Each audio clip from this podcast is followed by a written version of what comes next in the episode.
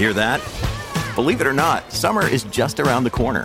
Luckily, Armor All, America's most trusted auto appearance brand, has what your car needs to get that perfect summer shine. Plus, now through May 31st, we'll give you $5 for every 20 you spend on Armor All products.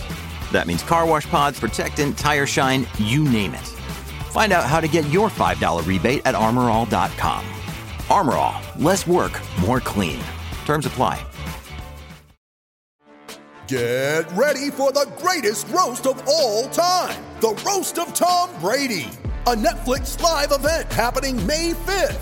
Hosted by Kevin Hart, the seven time world champion gets his cleats held to the fire by famous friends and frenemies on an unforgettable night where everything is fair game. Tune in on May 5th at 5 p.m. Pacific time for the Roast of Tom Brady, live only on Netflix. When you need mealtime inspiration, it's worth shopping Kroger, where you'll find over 30,000 mouthwatering choices that excite your inner foodie. And no matter what tasty choice you make, you'll enjoy our everyday low prices, plus extra ways to save, like digital coupons worth over $600 each week. You can also save up to $1 off per gallon at the pump with fuel points. More savings and more inspiring flavors make shopping Kroger worth it every time. Kroger, fresh for everyone. Fuel restrictions apply. The world is waiting, waiting for new thinking, for bold ideas that embrace a globally connected community, working together to create a better future for all. And that future, it can be found here at UC Riverside. Bold hearts, brilliant minds. Hello and welcome to the Autosport Podcast. I'm your host, Alex Kalinauckas. Today's episode will introduce a new mini series of podcasts we're producing called Race of My Life. This series is dedicated to a series of motorsport legends, each explaining their personal choice of the best race in their careers as drivers and team managers. The series will have its own podcast channel and will be fully revealed on Monday. But we're releasing today's episode in your regular Autosport podcast channel to remember Triple F1 World Champion Niki Lauda, a year to the day since his death after a lengthy illness. We hope you enjoy Lauda's selection for his race of my life, which is the 1984 Portuguese Grand Prix. The race of my life presented by Autosport. I was stuck in traffic for half the race. I couldn't pass anybody because right at the beginning my turbo broke. I couldn't develop the power, so I couldn't pass anybody. I was handicapped and I was just sitting there. Those are the words of the late Niki Lauda regarding the start of the 1984 Portuguese Grand Prix, which he picked out as his race of my life to Autosport. That choice is the latest in our mini series of podcasts, and I'm your host, Alex Kalinauckas, Autosport's Grand Prix editor. And with me again is Autosport's chief editor, Kevin Turner, to discuss and debate this particular choice. Now, it's quite a, it's quite a, a, a mega, quite an interesting choice, I think, here from Lauda, because not only is it a, a drive through the field, obviously he doesn't win the race, Alain Prost wins the race, but it's it's a particularly important uh, race for his career and result for his career because he ends up winning the world title by half a point, sealing the title during his comeback, which I, I think puts it up there with the the greatest sporting comebacks of all time. It's you know no one else has really has come back and actually won a title, so that's that's that's pretty impressive. Um, but yeah, Portugal 1984. What are your initial thoughts on that event? Well, I mean, I think you're right. It's the culmination of an incredible sort of championship fight between, you know, one of the established greats. Okay, yes, he had he had come back, but I think everyone, you know, everyone knew Niki Lauda's status. You know, Ron Dennis had worked really hard to get uh, Lauda back into Formula One um, after he'd taken over McLaren. Um, apparently, he used to ring him quite regularly to go, "You're going to come back yet? You're going to come back yet?" Uh, and eventually, I think he did a test at Donington Park, which convinced him that he was able to get back into it and get on the pace and did the deal and off they went. Um, and of course, he won his third Grand Prix back at Long Beach. Um, but then, of course, so it was all going along serenely. Um, even though John Watson actually had his days where he could beat Lauda, Lauda, I think, felt that he always had the overall edge. They'd done the deal with, with Porsche for the TAG turbo engine during 83. They'd started to run it at Lauda's insistence at the end of 83 um, just to get the bugs out, which was a, a very wise decision because there were bugs, but they got them sorted in time for 84. So it all looked very, very promising. All set himself up as the great drivers do with getting all the pieces in place first. And then he has a massive spanner thrown in the works because Renault sack Alain Prost um, for not winning the world championship, even though it was almost entirely their fault. um, and Prost walks into the sort of second McLaren seat. So suddenly, um, Lauda's got probably the most, you know, the most dangerous, able, um, quick teammate in the other car that he's that he's sort of developed for himself. Um, and he and he references that in his race of my life in the feature that went in Autosport. He says, uh, "Suddenly, I ended up with that little Frenchman as my teammate." you, can, yeah, you, can, you can hear it. Prost was a bigger challenge than Watson was. Fairly understated there, but there we go. Yeah, I mean, I think, uh, but they got on really well. It was one of those rivalries. You know, this is before the Piquet Mansell rivalry before the Senna Prost the one. Bitterness, the bitterness. Exactly. This was when, but this was a it was a hard fought rivalry. Um, but they they respected each other and they got on, and I think they shared information and they really brought McLaren forward. And of course, that season they won they won twelve races between them. If we are really honest, Lauda was a bit fortunate to win the championship because although his racecraft was brilliant and he would invariably come through the field. In fact, Portugal was a good example. Prost started near the front, got the lead early on, and disappeared to, to a race of his own. And Lauda had to work to come through the pack, obviously made harder by his by his turbo issue. Um, and in most of the races, you know, Prost did have the advantage, and, and, and, a majority of the ones that Lauda won, he needed Prost to have some sort of issue or problem. So really, he was quite fortunate to go to that finale with the championship lead. Um, but I think he felt that he'd had to raise his game massively um, when he'd seen how quick Prost was, particularly in qualifying. Um, and obviously, this race was the culmination of that fantastic fight. Uh, and yeah, you had to come through the field um, and finish second behind behind Prost to win the championship by half a point, which is still the closest Formula One drivers' title fight um, in history. Mm. And, and indeed, I think the sort of the, the, that relationship and, and, and, and all the feelings and everything that came up over the year is nicely summed up by Lauda at the end, where he, he talks about being on the podium with clearly a very emotional Prost who's just lost the title. You know, everything he's been through at Renault. He's really, you know, he's got the chance to finally achieve his dream, and and Lauda does it. He, he, he steals the title from him, but he says next year this guy's going to win the world title, and I got proved right because he does. So, yes, I think yeah. I think Lauda a, li- a little bit like um, Nico Rosberg had to do.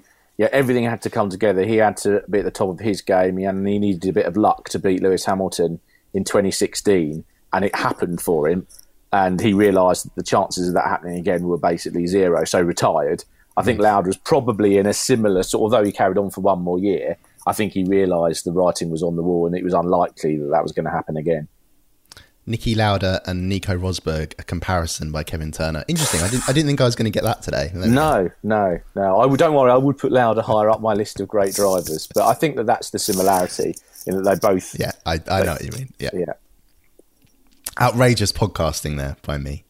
Let's go back to the day before the race. What, what, why was Lauda so, ended up qualifying so far down the field? So Lauda had electrical and engine issues uh, during practice um, and could only qualify 11th. Although, to be honest, he quite often qualified, a, you know, as I said before, quite often qualified a long way, a long way behind um, where Prost was qualifying. There's 1.4 seconds between them, um, and uh, but he'd had engine changes and he had a water leak in the warm up. So it was one of those where he had he seemingly had everything going against him.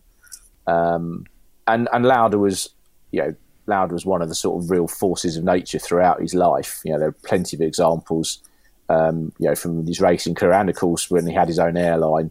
You know, he was not a, not a guy to be trifled with, and he could, you know, he could come back from almost any any setback it seemed, and um, and yeah, the problems he'd had and the fact that Prost was so far ahead, you know, it set the scene nicely for um, you know for race day where he where he had his work cut out for him.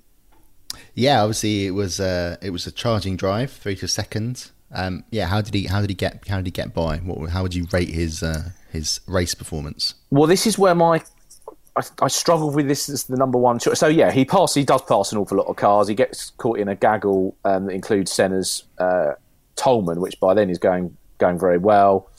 Um, and he does, you know, he works his way through. Has a couple of near misses, I think, um, but he gets himself up to third.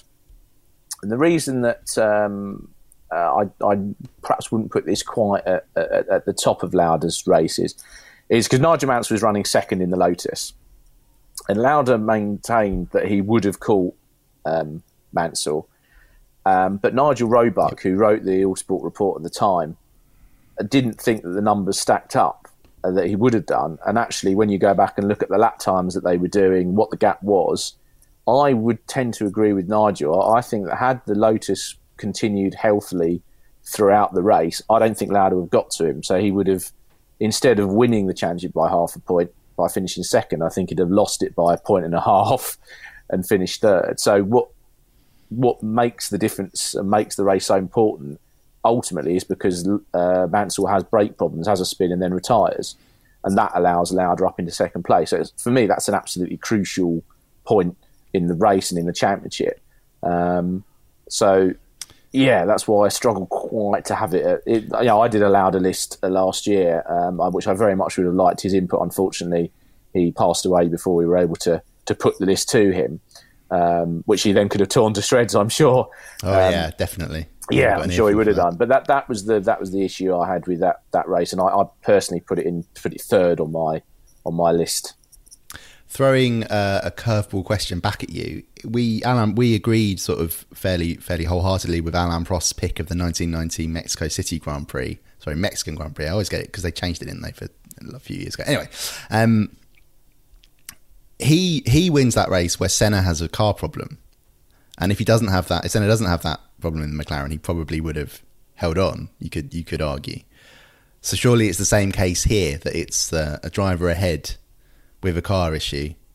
Well, first of all, I'm not convinced that Senna would have won the race anyway. I think that was a. I mean, we we actually talked about that, didn't we? You did, yeah. that in the in the podcast. Um, it, yeah, it's a it's a it's a valid question. I also suspect that you could say that the Ferrari's pace that day was, you know, Alain had specifically made changes to the car to make it better for the race, and he was so much. The crucial point for me there is he's so much quicker than his teammate Nigel Mansell. You know, another great driver. Okay. Whereas in this instance, Lauda ultimately finishes well behind the guy in the other car. So I think that um, picking a race, putting putting Lauda's greatest race as one where he was basically thrashed by his teammate, I think does him a disservice. Even yep. though obviously the greater context of him winning the championship is, you know, is why, you know, why he chose it.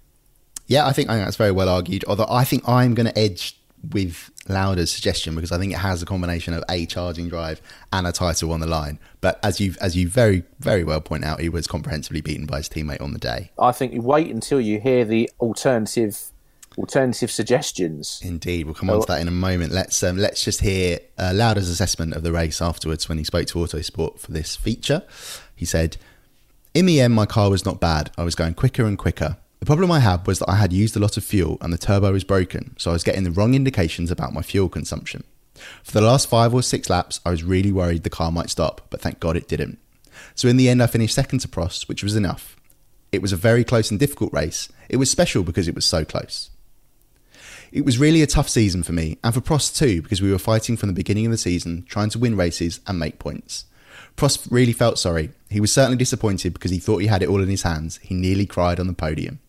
But I told him, this is motor racing. You've done a good job, but I just made it. Don't worry about it. You will next year. And I was right. Next year, Prost won the championship. So I think a little bit of revealing, it's quite revealing there in his words, Kev. Um, he talks about it being close, but as we've said, it, it wasn't a close race. I think he's he's just uh, not overwhelmed, but it, it's the it's the closeness of the title fight that makes this one really stand out for him. I think. Yeah, absolutely. he'd never, in terms of a championship fight, he'd never had to worry about a teammate you know, before, you know, when he was at Ferrari, uh, winning his winning his first two titles, uh, nearly winning obviously in '76 as well. Um, you know, he was he was the top dog. You know, he'd been a key part of making that operation competitive again uh, with Luca di Montezemolo and Mauro Forghieri. Um, so this was an all new challenge, and I think that even by 85, okay, now looking back, you know, Prost had barely won anything in 1984. You know, he had still four world championships to come, but I think it was pretty obvious to everyone that that, that Prost, you know, he, he could have won it in '82. He probably should have won it in '83, and I think he was really he probably was robbed of it in '84 as well. So, you know, it wouldn't take a huge shift in in the universe for Alain Prost to have been a seven or eight time world champion. Um, and I think that that was uh, the intensity of that fight is is what's coming through in Lauda's words there. Absolutely, absolutely. Well, let's go on to some alternatives you could have picked, and we'll start with with what I think is a candidate for probably the greatest race performance ever. which is the 1976 Italian Grand Prix, where Lauda it's his comeback race after his his horrifying accident at the Nurburgring, and he finishes fourth. I mean, it's immortalised in the uh, in the Rush film, but it's just it's you know considering all the circumstances he was in, the pain he was in, that result is is absolutely terrific. Yeah, well, I'm going to sort of I slightly contradict myself here in that usually for these lists I try and remove the sort of emotional part and be really as objective as possible about the performance that performances that we're looking at. But I think in this case that's just impossible because it's just for me it's you know we talk, you were talking about sporting comebacks. I, I, think that this is even more remarkable than his comeback uh, with McLaren in the 80s. I think you know six weeks after nearly being killed in the accident at the Nurburgring, um, and and and to put in the performance he did when he was still peeling the balaclava off his burns, just an incredible incredible feat of human spirit, I think. But I'm gonna I'm gonna quote something um, to you now um, do, from his own do, book yes. to, to back um, when he was talking about the race. He said, uh, "I said that I'd conquered my fear quickly and cleanly. That was a lie." But it would have been foolish to tell the truth and play into the hands of my rivals by confirming my weakness.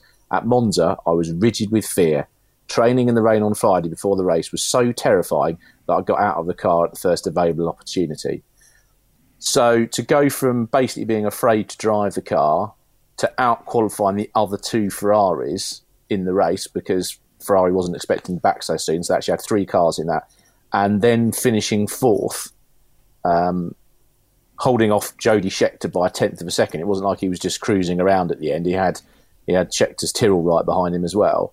I think that's just uh, uh, you know, I think that's a genuine superhuman performance uh, in a realm that demonstrates really how special some of these guys are. Agreed. Um, so yeah. race didn't even finish. Race he didn't even finish on the podium. Of course, ultimately he lost the world championship. Um, I think by also doing the brave decision of withdrawing from the Japanese Grand Prix, an entirely different version of of bravery. Um, so, but yeah, I mean, for me, I think that's just a, a remarkable uh, human and sporting moment, really. Completely, and that's what makes the 1976 season so compelling, isn't it? Is that sort of overcoming human yeah as you say that that that just that whole emotional uh, combination. What i would say very quickly is, is my point about the comeback with mclaren. It was it was more it was it was literally just uh, career comebacks that i was you know, it's the only really successful one whereas this is a comeback of a, a whole dig, a yeah. whole different and more impressive well, magnitude. Well, I did start, as you know, I like a good list, and one of the things I looked at was um, it was the 10. it was the very basis of this podcast. I believe, well, yes, indeed.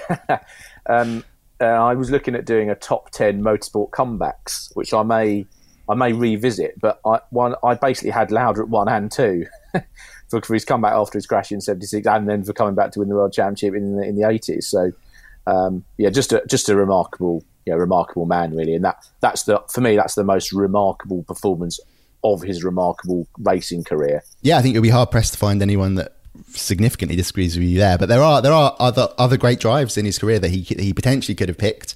Um, so let's go on and have a little bit of a chat about those now. Um, the 1985 Dutch Grand Prix, his final F1 win. I mean, it was quite a difficult season for him that one, so perhaps that's why it stands out so particularly. Yes, he. I mean, obviously, we've just talked about the fact that Prost was going to be, you know, the guy really in '85. But um, yeah, Lauda had some good performances, but he just had appalling reliability. Basically, all the luck that he had in '84 completely reversed and deserted him. Um, and uh, but it just he had that one one big great day left in him in the Dutch Grand Prix um, when essentially what happened was he, he got ahead.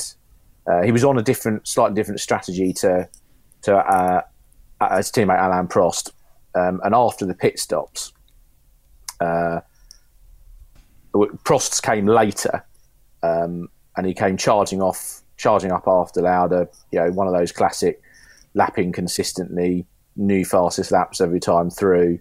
Um, and, and, and Lauda also had um, the the wrong tyres on. He'd been he had a combination of three softs and one hard fitted, which is not what he wanted. So he had oversteer.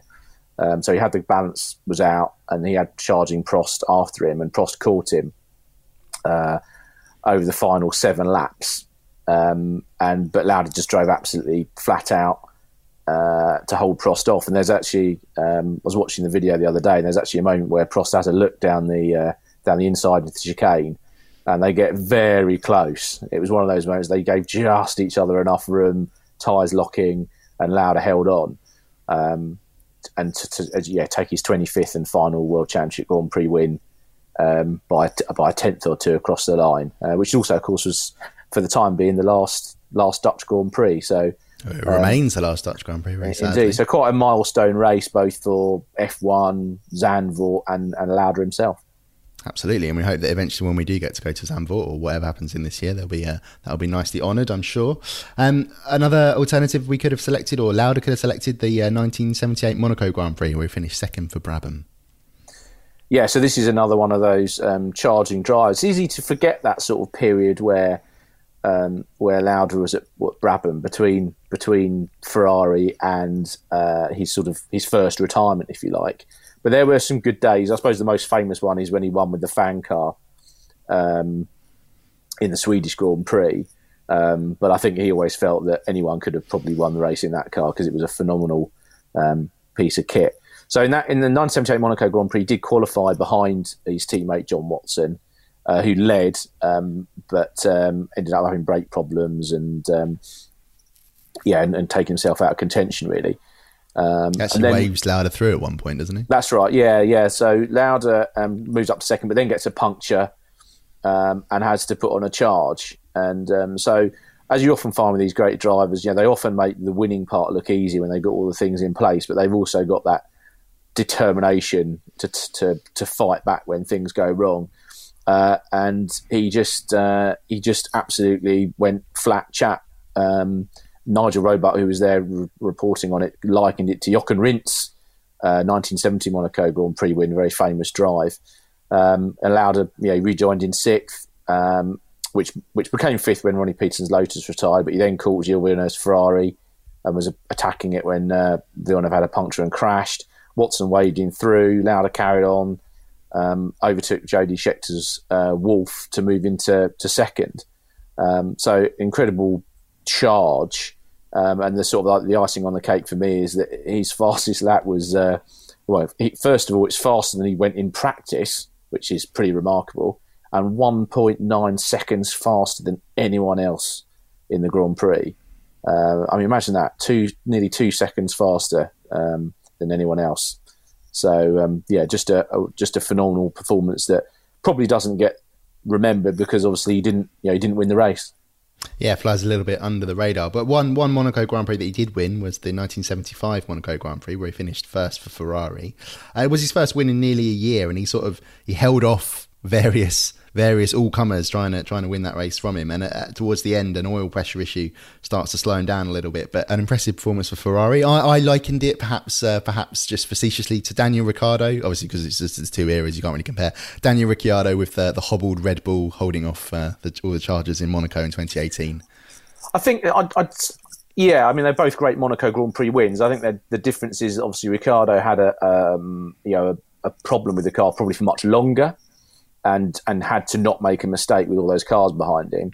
Whereas Lauda, the big challenge of the 75 Monaco Grand Prix was the changing weather conditions. And I mm. think, um, yeah, if you're having a debate about who the greatest wet weather drivers in F1 history are, Lauda wouldn't normally wouldn't yeah wouldn't come into it. But actually, he was very good in the wet.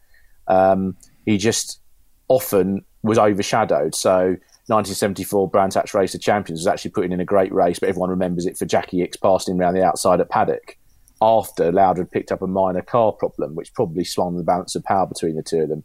Um, Dutch Grand Prix 1975, you know, that was a, he was, you know, came through and had everyone else beaten. He just couldn't find a way past James Hunt, um, who put in, uh, we'll get to this another time, but that was his choice of his race mm. in my mm. life. So um, it wouldn't have taken a huge amount for Lauda to, you know, to have a few more rain affected races on his CV. Um, and I just thought, I think that that's probably the best one, the 1975 um, you know, Monaco Grand Prix is probably his best sort of rain affected affected drive. Absolutely. Well, if we return to the 1984 Portuguese Grand Prix as our, as our starting point, it was Lauda's pick. I mean, I, th- I, think I think because of the fact he won, wins the title, he comes through the field. Okay, yeah, he does. Prost does completely do him over there in the, in the race, but that combination, the fact that he picked it and it's Niki Lauda, I think we have to agree with this race of his life, don't we, Kev? I find but, I mean, but can we can we can we just clarify? It? Can we put the 1976 Italian Grand Prix in its own on its own amazing pedestal, just because of, it was so impressive? Go on then. Go on then. We're I, I, this, I, can just make. I'm making up the rules as I go along. Well, you, you are, yeah. well, it, yeah. I mean, I think you could, because of Lauda's remarkable life, you almost do have different categories for this. So yeah, mm. the, the 76 Italian Grand Prix is in a category all by itself. Um, for him personally and emotionally, 84 Portugal, but then perhaps technically the best drive may have been 85 Dutch Grand Prix. You know, you. Um, and, that, and, that's what's great about yeah this kind of debate. I think is that it you know, reveals different sides to you know to the great to the great drivers. Really, the different different assets and uh, strengths they had in their game. Well, yeah, I mean, you may well disagree with Kevin I, and, and perhaps even Lauda's pick for, for, for Portugal 84. Let us know. Um, you obviously can email us, uh, news at autosport.com if you want to get in touch with us directly, or, or on our social media channels using the handle at Autosport. Well, yeah, thank you very much for listening. Kev, thanks again for being a, a wonderful uh, wonderful guest and person to, to, to, to, learn from in all these in all these matters because of all your great lists. Uh, thank you very much for listening, and thanks to our editor, Martin Lee, for editing this episode. Mary redeemed a $50,000 cash prize playing Chumba Casino this year. I was only playing for fun, so winning this was a dream come true. Chumba Casino is America's number one social casino experience. It's serious fun. With over 80 casino style games to choose from, you too could win life changing amounts of cash. Be like Mary. Log on to ChumbaCasino.com and give them a whirl. That's ChumbaCasino.com. No purchase necessary, void, or prohibited by law. 18 plus. Terms and conditions apply. See website for details. The voice in the preceding commercial was not the actual voice of a winner winner. The world is waiting, waiting for new thinking, for bold ideas that embrace a globally connected community, working together to create a better future for all. And that future, it can be found here at UC Riverside. Bold hearts, brilliant minds. Sports Social Podcast Network. Hello, it is Ryan, and we could all use an extra bright spot in our day, couldn't we? Just to make up for things like sitting in traffic, doing the dishes, counting your steps, you know, all the mundane stuff. That is why I'm such a big fan of Chumba Casino. Chumba Casino has all your favorite social casino style games that you can play for free anytime, anywhere with daily bonuses. That should brighten your day a little.